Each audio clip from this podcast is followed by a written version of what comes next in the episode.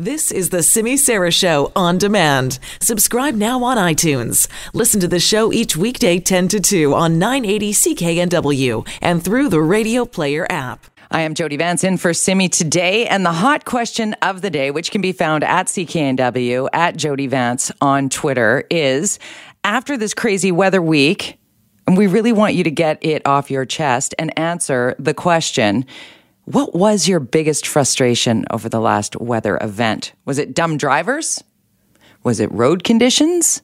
Unshoveled sidewalks? Or were you frustrated with transit? Give us your vote on our hot question of the day again at CKNW or on my Twitter at Jody Vance, J O D Y. Uh, you can also call our buzz line, uh, 604 331 Buzz, 604 331 2899, or you can text our buzz line as well if you've got something you'd like to get off your chest with regard to the weather event that we have been experiencing here on the West Coast this last eight days or so. People already uh, chiming in on our hot question of the day. It looks like 54% right now saying dumb drivers, dumb drivers. Like pulling a U turn in the middle of the Pattullo Bridge. Come on. Or people trying to cruise around in real rear wheel drive, bald summer tires. We've all seen you and we don't appreciate it. Roads not being cleared sits at about 19%, transit problems and unshoveled sidewalks 13, 14% respectively. We got about 300 votes already, and we're just announcing the hot question of the day. So people are definitely getting in on it. Jody Vance in for Simi Sara this Friday, January 17th. It's been a busy week on so many fronts, and certainly on the money laundering file, Sam Cooper, our investigative reporter at Global National, with another explosive uh, drop from his Freedom of Information uh, research that he has been doing through just combing through government documents. Um, he, you've got to read it. If you haven't, go to our Global BC website and read Sam Cooper's article from Wednesday, unearthing the, the, depth of money laundering and the evils associated with organized crime and the the allegations that are attached to this that government officials and law enforcement turned a blind eye to some degree. Um, we had Attorney General David Eby on on Wednesday to talk about just the lack of consequences on this file. Yeah, that is one that is one hundred percent um, my concern. Uh, whether it's the, the criminals dropping off the cash to folks who walked it into the casinos or uh, allegations that uh, government knew and didn't take action. I mean, why was it until 2017 when these kinds of bulk cash transactions were banned? Um, all of these issues, um, I think there has been a real lack of accountability, and uh, we held off on a public inquiry because our hope was that there would be criminal investigations that would result in prosecutions of individuals. And when that didn't happen, when the prosecutions collapsed uh, under their own weight, uh, we went to public inquiry to hopefully answer those questions and bring some accountability. So that was Attorney General David Eby on with me on Wednesday. Yesterday on the Linda Steele show, Andrew Wilkinson, BC Liberal leader Andrew Wilkinson, uh, joined Linda and said that he's fully prepared to cooperate with the inquiry. Uh, we have sent the request into the Ministry of the Attorney General. It doesn't go to David E because he's so political that he's not really a law officer. It's gone to his assistant deputy minister, who's responsible for the uh, documents from prior administrations, and that's in the works. We expect that to be ready for the Cullen inquiry when it starts in February. This is new. Why did you decide to hand over the documents? Well, we're not handing over the documents. We haven't seen them yet. So we need to get through the documents, see what's pertinent and relevant. And of course, Justice Cullen is a very, very respected and experienced Superior Court judge. He has the power to subpoena documents, he has the power to compel witnesses to appear under oath. So we'll be ready to cooperate with the inquiry, and we're in the process of collecting all the documents. What we'd like to ask is what are the NDP doing about that? Are they getting their cabinet documents ready? Because they've been in the office now for two and a half years. We haven't seen a single prosecution, nothing at all. So let's see what the NDP are prepared to produce in terms of documents. We'll be cooperating fully with the Cullen inquiry because it's the best way, the only way to get all the facts on the table. Okay, so it gets extremely frustrating for many of us, of you, listening to that because it's like we, we haven't seen the documents. Why have we not been gathering documents on every level of government and law enforcement for years? It's 2020. What Sam Cooper unearthed was a report in 2009 that looked back to prior to 2009.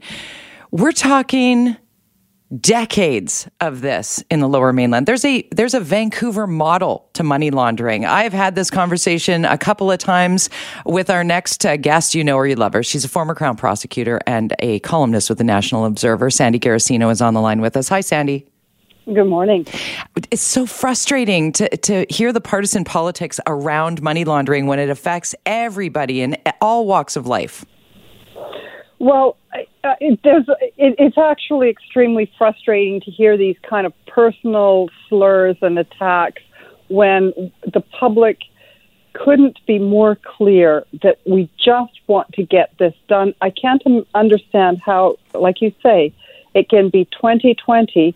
And this report that Sam Cooper unearthed through FOI, uh, Freedom of Information request, um, that was in the hands of the Liberal Party through not only Rich Coleman, but other individuals, other ministry officials for years. Yeah. For 11 years.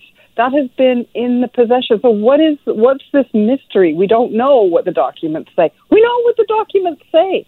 We and they tell us go and find out, go further. We need more information. We need more knowledge about what communications happened between government officials, among government officials.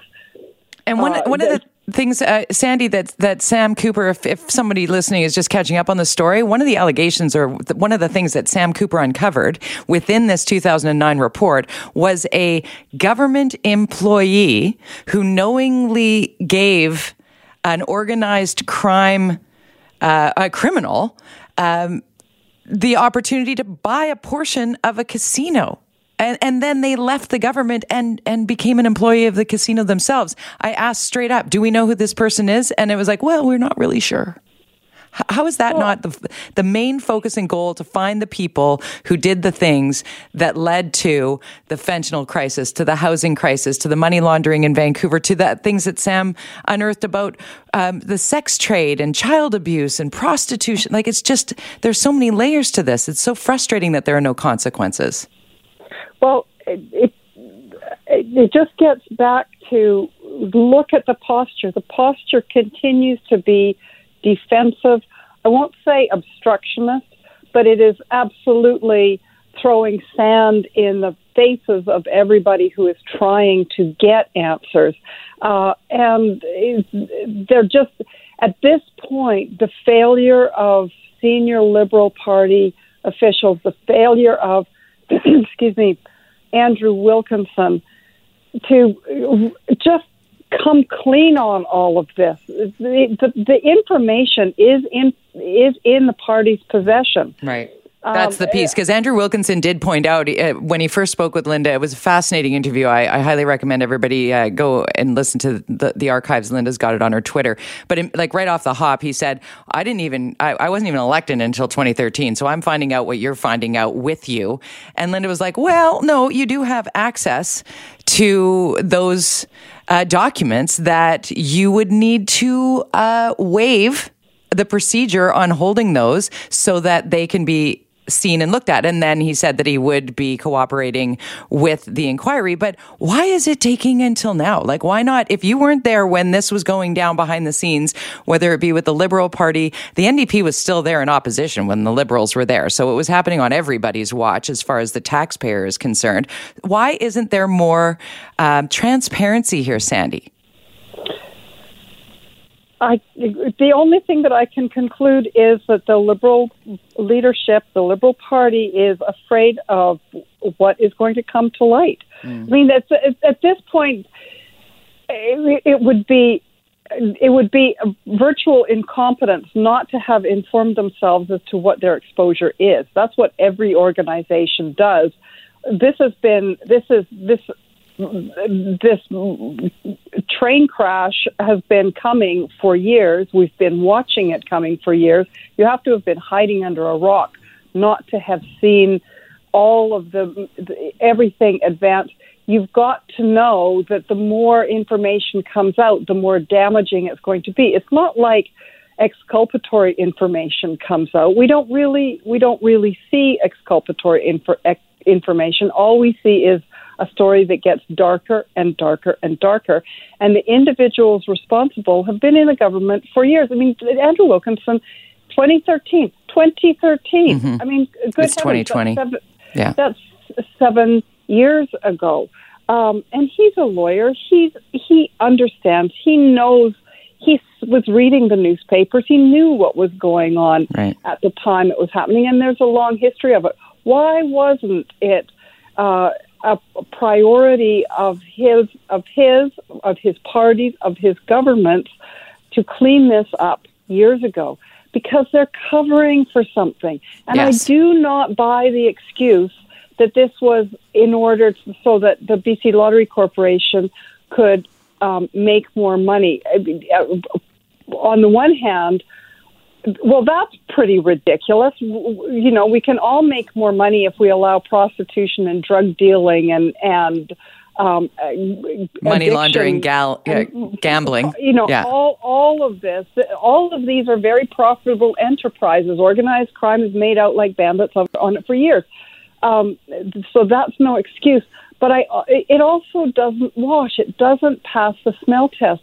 The fact that regulators were moving from their responsibility to oversee um, the gambling uh, enterprises and going straight into the pay of the enterprise. This is classic, classic flag of potential corruption. And again and again, look at what we've seen. We've seen GPEB, Gambling uh, Policy and Enforcement Branch regulators who were sounding the alarms got fired. Right. Gamble, uh, the regulators who were being helpful to the industry managed to f- feather their nests and find a soft landing place within the industry.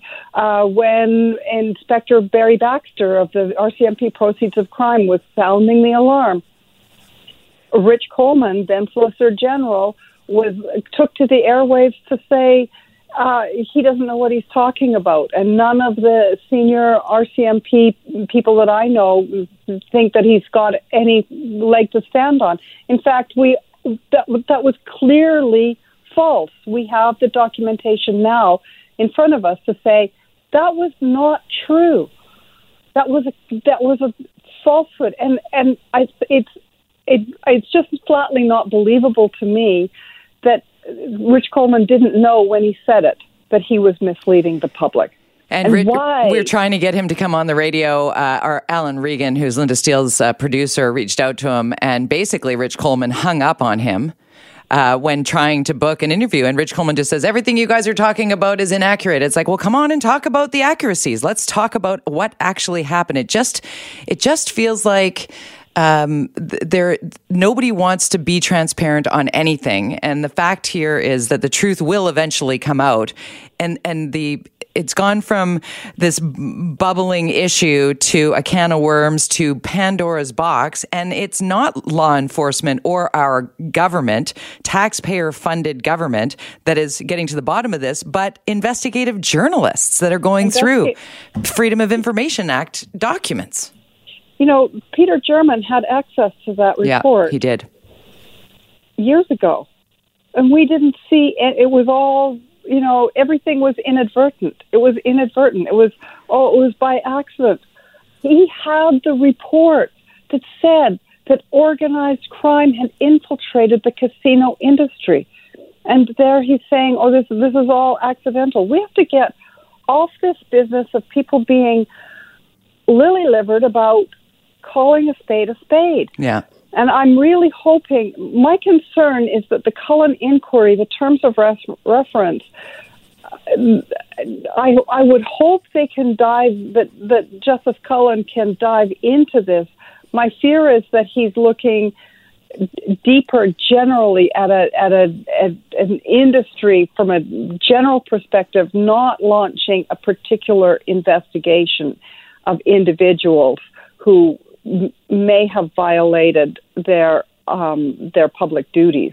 Uh, and but it appears from your quote from Dave Eby that that there was some investigation as to whether there could could be any prosecutions, and and the result came back negative, which all of which is just terribly terribly concerning. And I think the public just feels like they are throwing up their hands, um, feeling helpless. If, if this is the, where we stand today, I certainly am one of those people. Sandy, thank you for taking some time out for us today. We always appreciate it.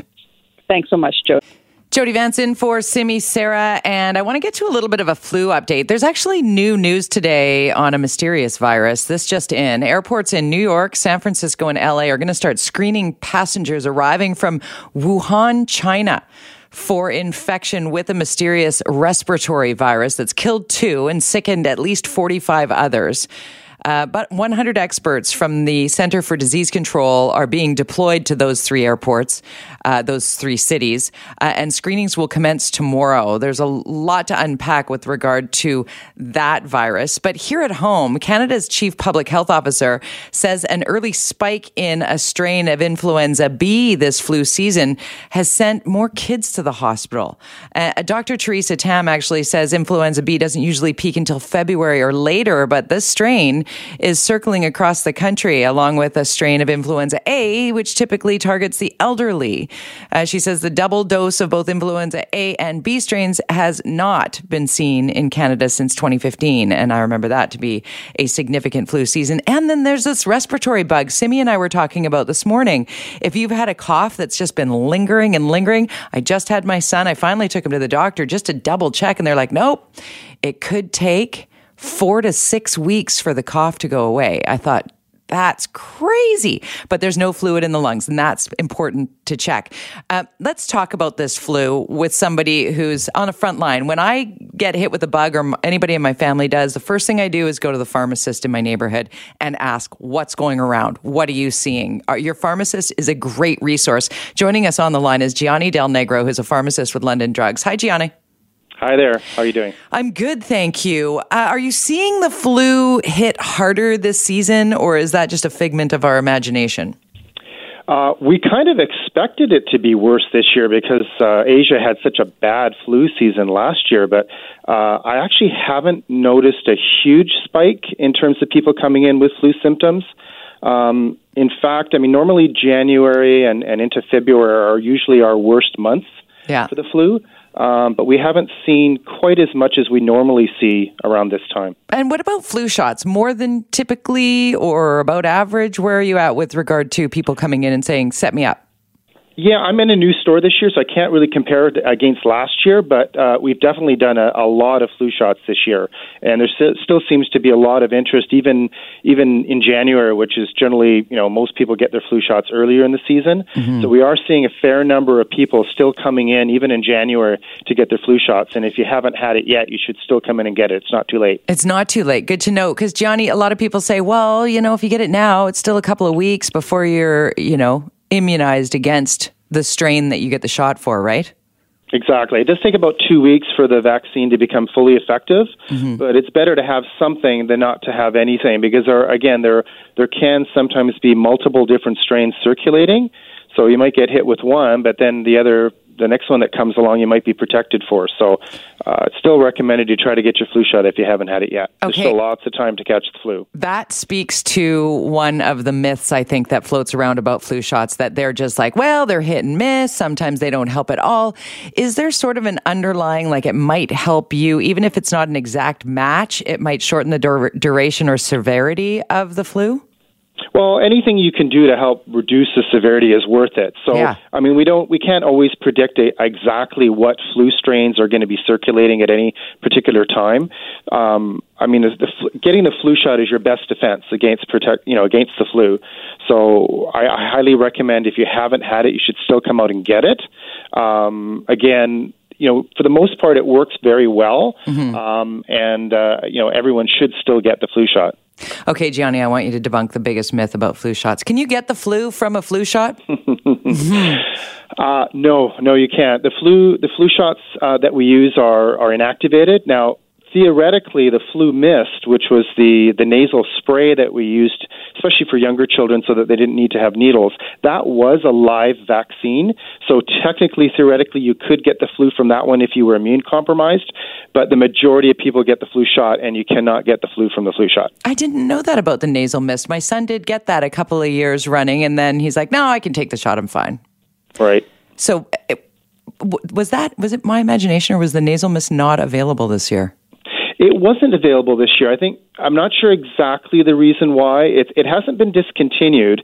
Uh, my understanding was that because there was such a delay in determining what was going to be in the flu shot this year that it, it kind of put the manufacturer in a bit of a bind and right. they, they just couldn't couldn't manufacture enough enough quantities to make it uh, worthwhile to bring it to market.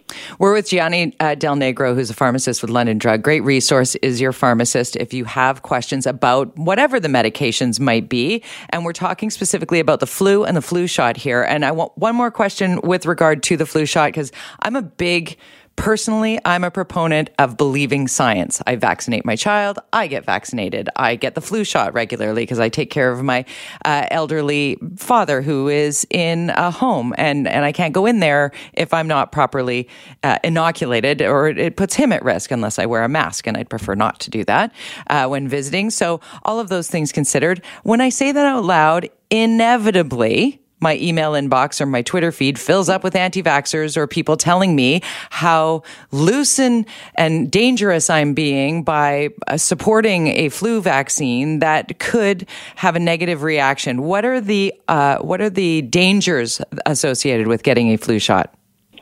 Uh, I mean, there's there's risks and benefits to any treatment that you do, but the flu shot is extremely safe, as are most vaccinations. Um, serious side effects are like one in a million when right. it comes to most vaccines. So it's very rare. Um, but when you look at the diseases that are being protected by the vaccine, those are far worse. I mean, you know, for example, with the measles outbreak that we had, there's a you know a one in a thousand chance that you could die from measles yeah. especially with children. So think of those uh, odds: uh, one in a thousand know, versus, versus, one in a million. You know, yeah, yeah, yeah. I'll take the exactly. vaccine, thanks. So if someone comes in to London Drugs and talks to you at the pharmacy and says, "I've got the flu, Johnny, what what should I do?" What's your advice? Well, what you need to do is treat the symptoms. We can't uh, we can't make the flu go away any faster, but we can allow your body to help fight it more effectively. So, you know, lots of fluids. You treat the specific symptoms, whether that's nasal discharge or headache or or achiness, uh, that sort of thing. So we can we can provide rec- medication recommendations to to assist you with those symptoms. Right, and don't. I've got friends who are like, yeah, I took Nyquil and um, Neocitran together. Don't do that. No, no. I mean, the cough and cold section can be quite uh, confusing for a lot of consumers because there are so many options out there, and many of the products contain the same ingredients. You yeah. want to be really careful that you're not duplicating medications. Ask the pharmacist. And that's what you're there for. And we're that's really right. glad that you were here for us, Johnny. Thank you. You're most welcome. Jody Vance in for Simi on this Friday, and we are very much trying to thread through this program uh, a search for accountability, a search for urgency, for answers, for consequences, in fact, on the money laundering file. Uh, and it, it is just such an explosive article that Sam Cooper released on Wednesday. He, of course, our investigative journalist who has been just diving into FOI documents for years now and really shining a light on the corruption, the, the, the criminal acts and the, the underbelly, the connection between money laundering and fentanyl and, and the deaths associated with the fentanyl crisis and how the money laundering in casinos have impacted our housing market. Like it's just, it's a big, it's a it's a Pandora's box. I'm getting a lot of feedback from listeners here, and I want you to keep it coming. Uh, you can email me, Jody at cknw.com. You can text our buzz line at 604-331-BUZZ, 604-331-2899. I've got a text actually from, from excuse me, from our buzz line on this topic that says, regarding this money laundering, I strongly believe there are top politicians, police, judges, realtors, as well as other influential people who are involved. I'd be extremely surprised to see it go any further. We are all counting down to the Cullen inquiry and hopeful that that will be fruitful in, in exposing who might have known something that could have saved us from um, being just held captive to this organized crime. Uh, we want to get the very learned perspective of somebody who knows uh, how this all works, and that is Wally Oppal, a former BC Attorney General, who joins us on the line. Uh, thanks for taking some time out for us, Wally. Always good to be with you, Jody. Okay, so I've got another email from from Barb, and I, am going to read it to you because it kind of echoes sort of a summary of what we've been hearing, the frustration of the public, and really the undermining of public trust. She says, "You keep mentioning that the NDP were the opposition while all this corruption was running rampant with the Liberal government in power. Then Mr. Wilkinson implies that in two and a half years the NDP should have fixed it.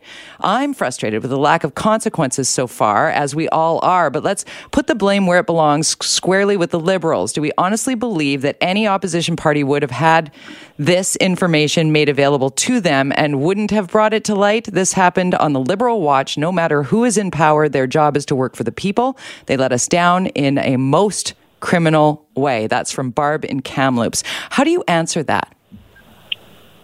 I don't know if there's any real answer to that, but I think when the subject of money laundering comes up, uh, an inordinate amount of blame is is is uh, sent the way of the politicians, and I don't think the political people have that much to do with it. I mean, let's look at this logically for a minute. Okay, these are criminal cases that we're looking at, so so that means we need to have police investigating these things. And I don't know how much police investigation was done during the time that the money laundering was going on. In fact, is going on.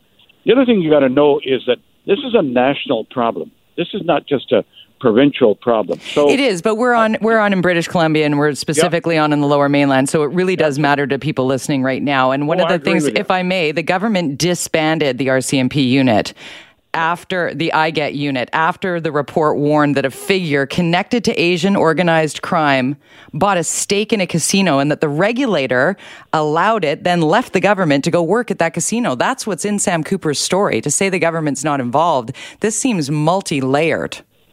I didn't. I didn't say the government wasn't involved. I'm oh, just saying that. I'm just saying that there's an inordinate amount of uh, of uh, comments made towards what the government does keep in mind that governments don't don't direct investigations. Investigations are conducted by the police. But you're absolutely right that when it comes to policy matters, it is a matter for governments to direct the police as to what needs to be investigated. You can't you can't interfere in the investigation, but there is a role for government to play in this. I think that if you're looking at this objectively, there's probably enough blame to go around for everybody when I say that, that I don't, I think a lot of people probably were not aware of what was happening until uh, all of this came out, and a lot of different issues from investigative journalists and everybody else came out. I think that people weren't aware of the the gravity, the seriousness of what was happening. Well, there's somebody and, who was aware, and that would be Solicitor General Rich Coleman. Well, you know, I can't say that, and I I don't know I don't know how much of a role he would have in the day to day investigations of crime. I mean, uh, you just don't know. Politicians don't direct investigations, and I'm not covering up here for Rick Coleman. He, Richard Coleman. He doesn't need my help. But all I'm saying is that you don't tell the police who to investigate and who not to investigate. But you but can disband an RCMP unit because that is what that is what Sam Cooper uncovered, and it happened yeah. in 2009. And when we spoke with David yeah. Eby, as Attorney General. David Eby, with us on Wednesday, and we said, "Did did Peter German know about this 2009 report?" And David Eby said, "Yes." Now, so that may be the case. I'm, I'm not in I'm not in a position to really contradict that or. or no, I, I would like one. to. I'd like to tap into your your knowledge and awareness with regard sure. to how how large has this web been cast? Uh, can we put all of this back into a box? We can't rewind what has happened, how it's impacted our housing market, how it's impacted uh, the downtown east side, and really the, the drug supply, the recreational ju- drug supply across British Columbia and now across Canada with fentanyl killing people, killing people on yep. the daily. Like, how do we? A- absolutely. Well, how, what all, do we do? Expect, okay, I can I think we all have different views of what, what we can do and what we can't do. I think the Cullen Commission will give us some answers, but the fact is, we need more investigations. We need more aggressive investigations. The criminal code is fairly clear, uh, but there haven't been that many charges laid, and the charges that have been laid often have resulted in guilty pleas for lesser included charges. Or Uh, stayed charges on the biggest case. Like that was a big disappointment. And the public trust is very much being eroded here, Wally. You have to acknowledge that. Like people are frustrated that the answers are constantly, well, eventually we'll find out. Once we have the next inquiry, we had Peter German and now we have the Cullen inquiry. Like people are feeling the effects of this on a daily basis in and around the south coast of BC. I'm not I'm not defending the system for a minute. And when you say you'll have to admit, hey, wait a minute, I don't have to admit anything. Oh. I'm not I'm not uh, I'm not on trial. And No, no, I'm not putting you on Yeah. trial, sir. Don't take it that way. I'm sorry if, if I came across that way. We're just looking for a, a straight line answer. Well, you're sure. Well, you're I'm- more I'm familiar than government in this Yeah. province than most. Yeah. That's fair Yeah. to say, right? Yeah, yeah, yeah. I can I can tell you that probably what's happened is, and we'll get some answers from the Cullen Commission. Probably what's happened, it seems fairly clear that there wasn't enough investigation going on in this particular area. There hasn't been enough investigation going on in white collar crime, and maybe that has to do with a lack of resources or the lack of uh, priorities on the part of police forces. Those are things that we need to know.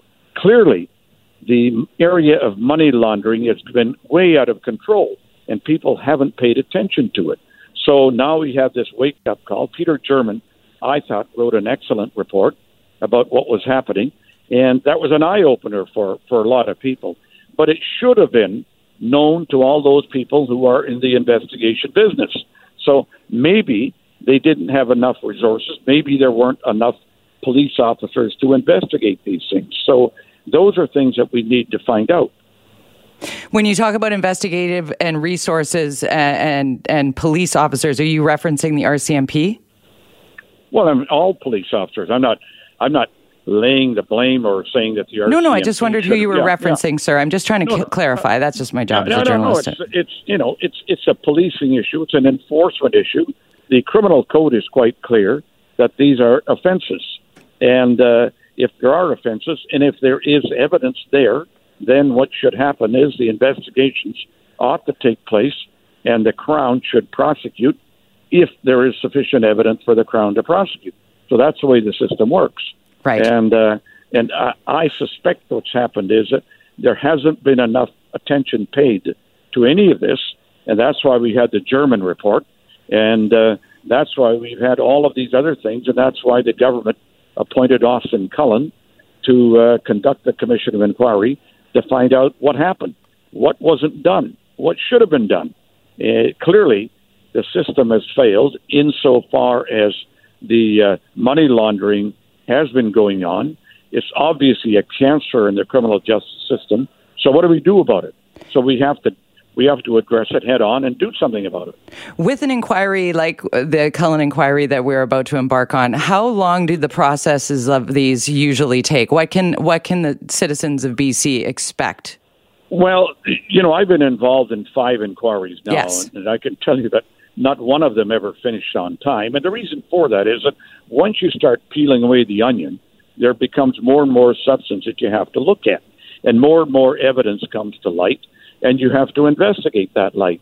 We did the Picton inquiry, and when we started looking at the investigative failures of what took place, more and more evidence came to light. So I think that while there is a timeline that has been set in this case, as there is in all inquiries, I think we have to wait to see what what evidence comes before Austin Cullen. He's an experienced judge. Uh, he's got very good lawyers that are working with him, and I would expect that uh, as as we hear the evidence, there'll be more evidence that will come to light, and hopefully something concrete will come out of it, and that that we'll all gain from that. That uh, that's what we hope for. That's why they call the inquiry. The purpose of the inquiry is to find out what happened, what didn't happen, and how can we fix it. Yeah, what should have happened? I want to know, uh, in your experience, what we, the public, the taxpayer, can expect um, as the Cullen, Cullen inquiry gets underway. What what can we see happen? Well, I think that uh, the, the purpose of an inquiry, as I said a moment ago, is to conduct an investigation to find out what happened.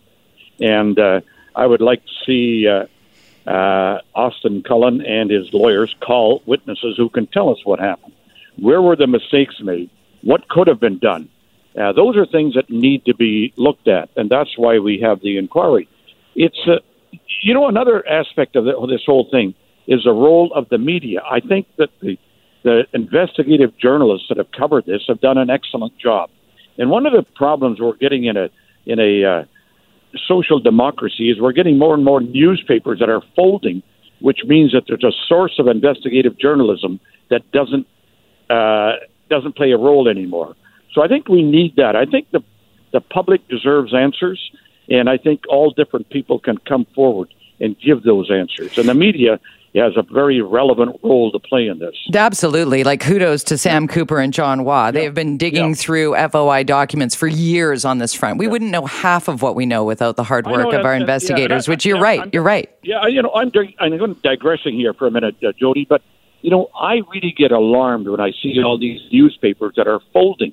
You know, in a democracy, we need newspapers that can hold the people who make the decisions their feet to the fire. Yeah. We have to hold the institutions accountable, and, And uh, hopefully so the I- Cullen inquiry will help with doing that. So my question about the inquiry, once it is done, probably not in the frame of time that is is being promised or the hopeful. It's kind of like doing renovations on your house. It's going to take twice as long and cost three times as much. We get Yeah. that. But once it is done once there is a result in an inquiry such as this what then are the consequences for those who are identified to be the ones that missed the Okay. That's that's a really good question. First of all, the inquiry no doubt will make recommendations. It's important that those recommendations that the inquiry makes be implemented if they're reasonable recommendations.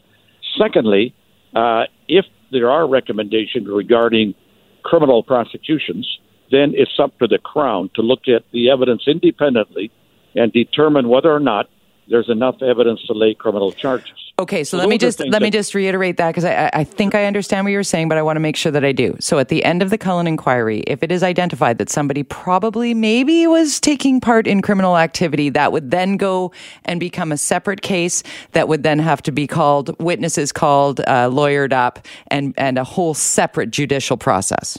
Yeah, I tell you why. Okay. Because inquiries have different rules of evidence. Right. In inquiry, you don't have strict rules of evidence when it comes to hearsay. That the evidence isn't always tested in cross examination, Right. Like a courtroom. So you get a lot of prejudicial evidence that comes out in inquiries. When I did the Picton inquiry, we did a whole bunch of we heard a whole bunch of evidence that was quite scurrilous. It, you know, the the blame is thrown around without the opportunity of those people who are blamed to have an opportunity to answer. Right, fair. So- but it also so- gives you that. I'm sorry, I'm up against the clock here, but it also gives you maybe a nugget that leads you to one Oh, more thing that actually absolutely. gets you to the truth, which is why an inquiry is so important. You know what, Wally? I really you've you've helped shed some light on what we can expect moving forward for a very frustrated public. I thank you for your time. All right. Thank you. Jody Vance in for Simi on this Friday. Getting lots of emails. Jody at cknw.com. I see them. I'm replying to them. We'll use them later on in the program. Also loving the Buzzline texts we're getting. 604-331-BUZZ. 604-331-2899. Uh, you can also give us a call on our Buzzline anytime. 604-331-BUZZ. 604-331-2899. And we will open the phones in the next segment because I wonder what you think should constitute distracted driving. So keep that in mind. Uh, we're going to open up phones at 604 280 9898. Of course, it's got to be hands free if you're driving. Don't touch your phone. That's dis- distracted driving. But where do you keep your phone when you drive? Like for real, where is it? Mine? Usually in the cup holder. That's where the plug is, and it sits on my center console piece there. Uh, apparently, that's a no no given uh, what has been happening with folks getting ticketed for having their phones within reach. Kyla Lee joins us on the line on yet another overturned ticket for having a cell phone in a cup holder. Hi, Kyla. Hi, thank you for having me. Here we go again.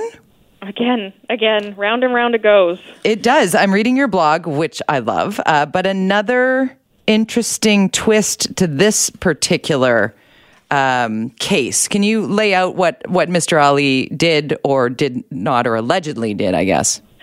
This case is different because he, the officer, had testified that he saw him in his rear view mirror while parked in front of Mr. Ali, looking, you know, up and down, doing the head bob, you know, when you can tell people are texting because they're, you know, glancing Yeah. up every few seconds. He said he could see that, so he knew he was using his phone, that he could see the phone in his rear, rear view mirror. And then when he had the opportunity, he pulled Mr. Ali over and he saw that the phone was now sitting charging in the cup holder. Mr. Ali testified and he said, I wasn't using my phone, it was just in the cup holder the entire time and he was uh, disbelieved in court. But the conviction was overturned, even though the judge accepted that the officer saw him using his phone, because the judge then went one step further and said, and it doesn't really matter who I believe because the phone was in the cup holder and it's not allowed to be there. So where are we supposed to put our phones? You can put them in the cup holder if you're not using them. Oh, okay. The law, the, the law is actually clear on this, but for whatever reason, the message is not making it to police officers or to the people who are deciding cases in traffic court. And so it's leading to all of these cases being overturned on appeal because the law is not being applied correctly. This seems like such a waste of resources, isn't it? It's a huge waste of resources. It costs a lot of money for uh, people to pay to run courts, to have judges deciding the same thing over and over again and trying to make the law abundantly clear, to pay prosecutors to deal with the appeals. Um, it's really disappointing that this is continuing to go to court and continuing to not be made clear to the people who need to have it made clear to them so that these tickets don't happen in the first place. Okay, let's put the qualifier on here that obviously texting while driving is dangerous. It is unacceptable. It should not be done. Uh, to have your phone sitting in your cup holder is it seems like the, the police officers that are ticketing for that could better well find the driver who is clearly bobbing and weaving down the street trying to text their friends or what have you, read their latest. Um, while in motion. I, I've never really understood that, you know, the police officer parked in front of Mr. Ali's car, looking in the rearview mirror and seeing the head movement of, of clearly he's looking at his phone. And then that's a reason to pull someone over. It, it, it just doesn't seem like that's a danger. I get that that's a symptom of a bigger problem because that person sitting at the stoplight might then miss the green light and then start pulling into traffic while still utilizing their phone. That's the the no. But clearly that was not the case here.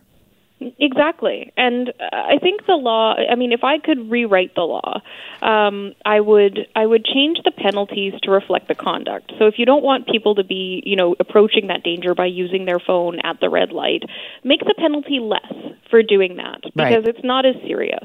And make the penalty more significant for those cases where the people are in motion and we see it every day. You don't have to look for very long to see somebody holding the phone to the ear or actively texting while rolling along. Um, Every damn penalty- day, Kyla. Every single day. And that's, I think, why it's so frustrating when you see somebody getting a ticket for being still and texting. Or even just you know glancing down to see who sent me a text. Do I need to pull over to deal with this? I mean, uh, on the spectrum of dangerousness, one is far more distracting and poses a, a, a bigger risk than the other, but they're treated the same, which makes a lot of people, including myself, feel like the law isn't fair. Right. So, what goes into rewriting a law when we learn from uh, the mistakes of having it sort of blanket? Uh, well, a lot. It's Yeah. expensive to rewrite a law too because it takes time for all of the people in the legislature who work on drafting it and approving it, and you know, arguing about the draft that's going to ultimately be tabled, and then debates in the legislature and time away from other bills. And if the law is resulting in people getting tickets, lots of tickets, it's bringing in money into the government. The government's not motivated to spend money changing it so that fewer people get tickets and fewer dollars go into government coffers. What are other distracted driving laws? Like, I remember, I mean, how many times have we gone through a drive through? Name your restaurant. Let's go McDonald's. You grab yourself an Egg McMuffin on your way to work. You're driving down the road, you're eating the McMuffin. Is that the same ticket? It's not the same ticket. That ticket would be a ticket for driving with your controls obstructed. It's only three points. A cell phone ticket is four, and the fine is $109, whereas a cell phone ticket is $368. Wow. But the Egg McMuffin is more dangerous than the red light texting. Yeah, exactly. So it's just it's so complicated. I've seen people with books reading a newspaper at a at a stoplight. I've seen people driving down the road putting mascara on in their rearview mirror. Uh, I don't allow my dogs to sit on my lap when I drive. I don't know. Does Wrigley sit up front with you? on the front seat and he tries to get on my lap, and I have to repeatedly remind him that that's illegal. Right. That's like my little uh, Calvin. I'm like, no, no, no. You're not allowed. You're not allowed. You're too much of a distraction. Okay. So all of these things that come into play with distracted driving. I'm going to open up the phone lines for the next segment 604 280 9898. What do you think on distracted driving laws? What constitutes distracted driving, or what have you seen that makes your head explode uh, when you're driving down the road and you see the person next to you? What have you seen people doing that is distracted driving that may not be cell phone related, or are you still seeing people with their phone up to their ear, as as Kyla and I are both saying that that we see uh, when you get pulled over? and and a police officer says, "I saw you touch your phone and you didn't touch your phone." You take the ticket and then what do you do? You dispute it. Uh, you the first thing you do is go down to an ICBC or a courthouse um, and file the ticket in dispute um, because you're presumed innocent until they prove you guilty in court. You don't get the pine, fines. You don't have to pay the penalties. You don't have to have any points on your record until that's adjudicated in court. And typically, how much does it cost to have a lawyer help you fight uh, a ticket like that? Um, every place is different, but the fees that we charge are, I'm not going to say our exact price on right, the radio, right, but right. I'll, fair I'll enough, say fair enough. it's less than what the ticket will ultimately cost you after all the fines and penalties are taken into consideration. Okay, So- that's what I was looking for. Is uh, is it worth your while to push Yeah. back if you don't think that you were guilty of that? I just got an email. Dave sent in says Kyla rocks. Yeah, push back on the nanny state! Exclamation point was. Uh, what Dave said. Hopefully, he sent it from his iPhone, not while driving, because that would be unfortunate. Uh, Kyla Lee, always a pleasure to have you on. Um, and tell Paul that I just got your calendar for 2020 and I love it Oh, good. I'm so glad. hilarious. I got this manila envelope and I opened it up, and there are Paul Doroshenko and Kyla Lee's uh, calendar. Hilariously fun. Always a good uh, conversation uh, with you, Kyla. Make it a great day and have a great weekend. Thank you for having Jody Vance in for Simi on this Friday. Um, you, everybody knows now fentanyl, the crisis, the opioid crisis, the the deaths. The I mean, the numbers are staggering, and we all. I bet I'm going to go out on a limb here. We all know someone who's been affected by the opioid crisis. Sadly, I have more than I care to share in terms of people I know and love who have lost loved ones to fentanyl and and none of them uh, i shouldn't say none. I, two of them maybe had an issue uh, with with addiction. Others were recreational drug users. Uh, the supply is tainted to the point where well our next story is a really very relevant one. Uh, vancouver coastal health is in, introduced introducing uh, new test kits. So you if you are going to use a recreational drug, we'll be able to test that drug prior to using that drug. Up until this point, um, experts and law enforcement and, and health professionals have been saying whatever you do, don't use alone. We've all learned how to use a naloxone kit. Um, it's it's that deadly piece of this puzzle that until the drug supply can be cleaned or uh, if it is um, legitimized uh, uh, decriminalized, whatever the right word is, we are struggling through this and need to find ways to save lives.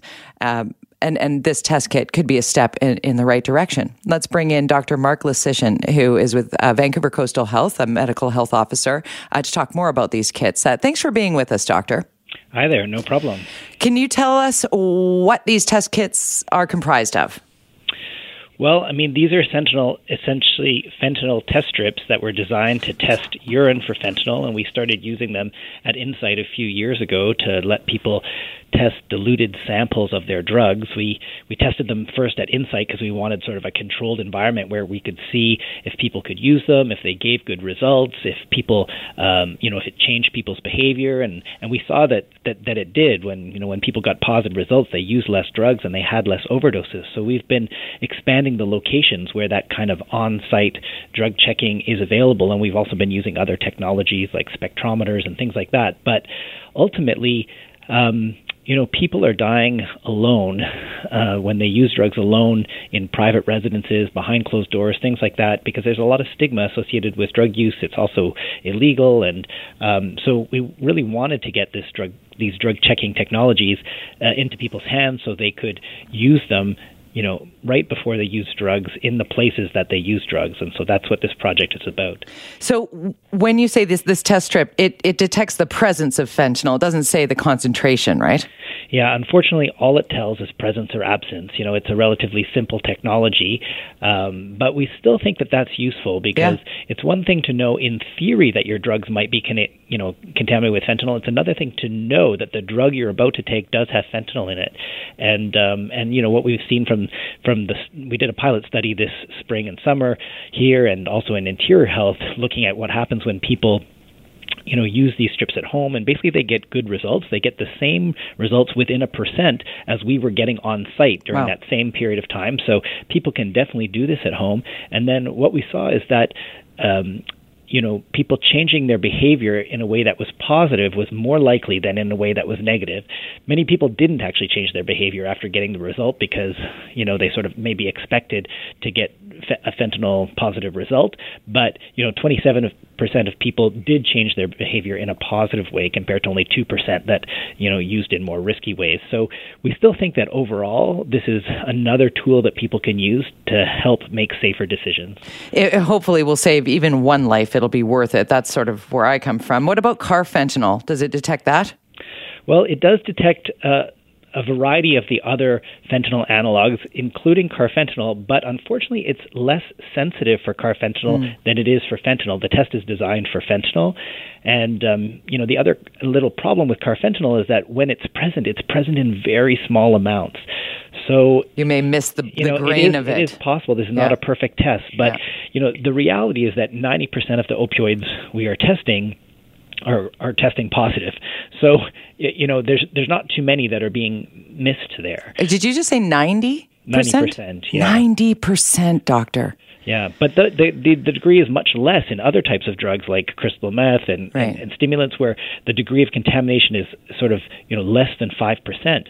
But that's not zero. And people who are about to take a stimulant, you know, they are not expecting to take you know opioid like fentanyl. They don't want to take an opioid like fentanyl. They may not have naloxone ready. They may not you know be in a place that knows what what to do with an opioid overdose. So, you know, for people using stimulants, this might actually be quite a useful tool as well. So, where will these uh, fentanyl test kits be made available? There, there are four locations, sort of pilot, or yeah, we, we did this pilot project this summer, and and so those locations, Insite, the Molson Overdose Prevention Site, uh, the Overdose Prevention Society, and the St. Paul's Hospital Overdose Prevention Site, the, that's where the strips are kind of available now. But in the coming days and weeks, we're expanding the number of places where they'll be available. You know, within Vancouver, they're going to be available at the Three Bridges Community Health Center, the Robert Lily Lee Community Health Center, and then we're also making them available outside of Vancouver because we think that take home drug checking will be even more important in communities that don't have supervised places right. to consume drugs or don't have some of the other harm reduction services that are available in Vancouver. So, you know, we want to make them available on the Sunshine Coast, in the Sea to Sky corridor, and places like that as well.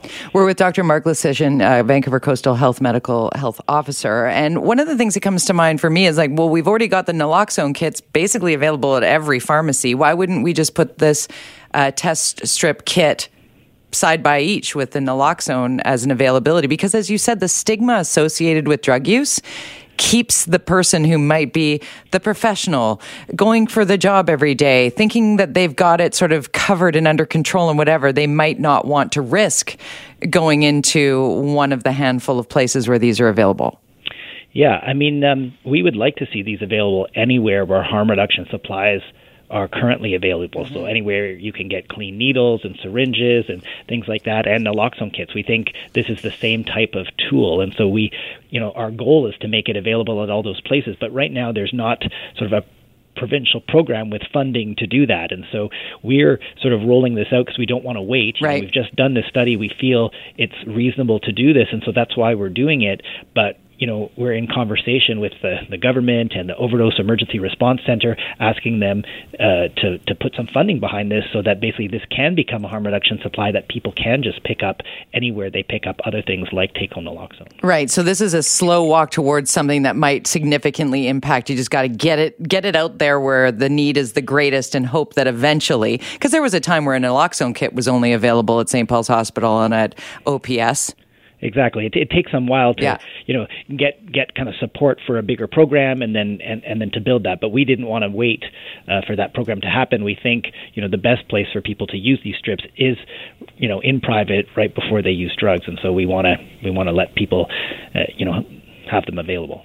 And the, you know, this kind of dovetails into the, the publicized launch of a new opioid vending machine on the downtown east side. We're seeing we're seeing a shift from the stigma of this into like we've got to just stop the we've got to stop the ridiculous numbers of overdose deaths or those who are being we we get the death numbers but we don't get the numbers of people who are significantly impacted for life. Yeah, I mean, drug checking is really a stopgap kind of measure. You know, it's um, it's not the solution to this problem at Right. all. It's just another tool that people can use now while we're not implementing the real solutions. And you know, safe supply programs are, we believe, part of the solution. This is, you know. No, you don't need to use drug checking when you're getting a safe supply program. Right. This Yeah. is a pharmaceutical opioid that you know is safe, and that's the whole point. The, one- the one thing I think that the drug checking programs have done for us in terms of getting a safer supply is they've showed us just how contaminated and how dangerous drugs are. We never used to actually know that uh, because you know people were just using drugs and overdosing, but nobody was testing them. And so now we have a really good understanding of how toxic the drugs are, and I think it provides the rationale for why we need safe supply programs. Very great perspective. Thank you so much for your time today, doctor. Really appreciate it. Yeah, no problem.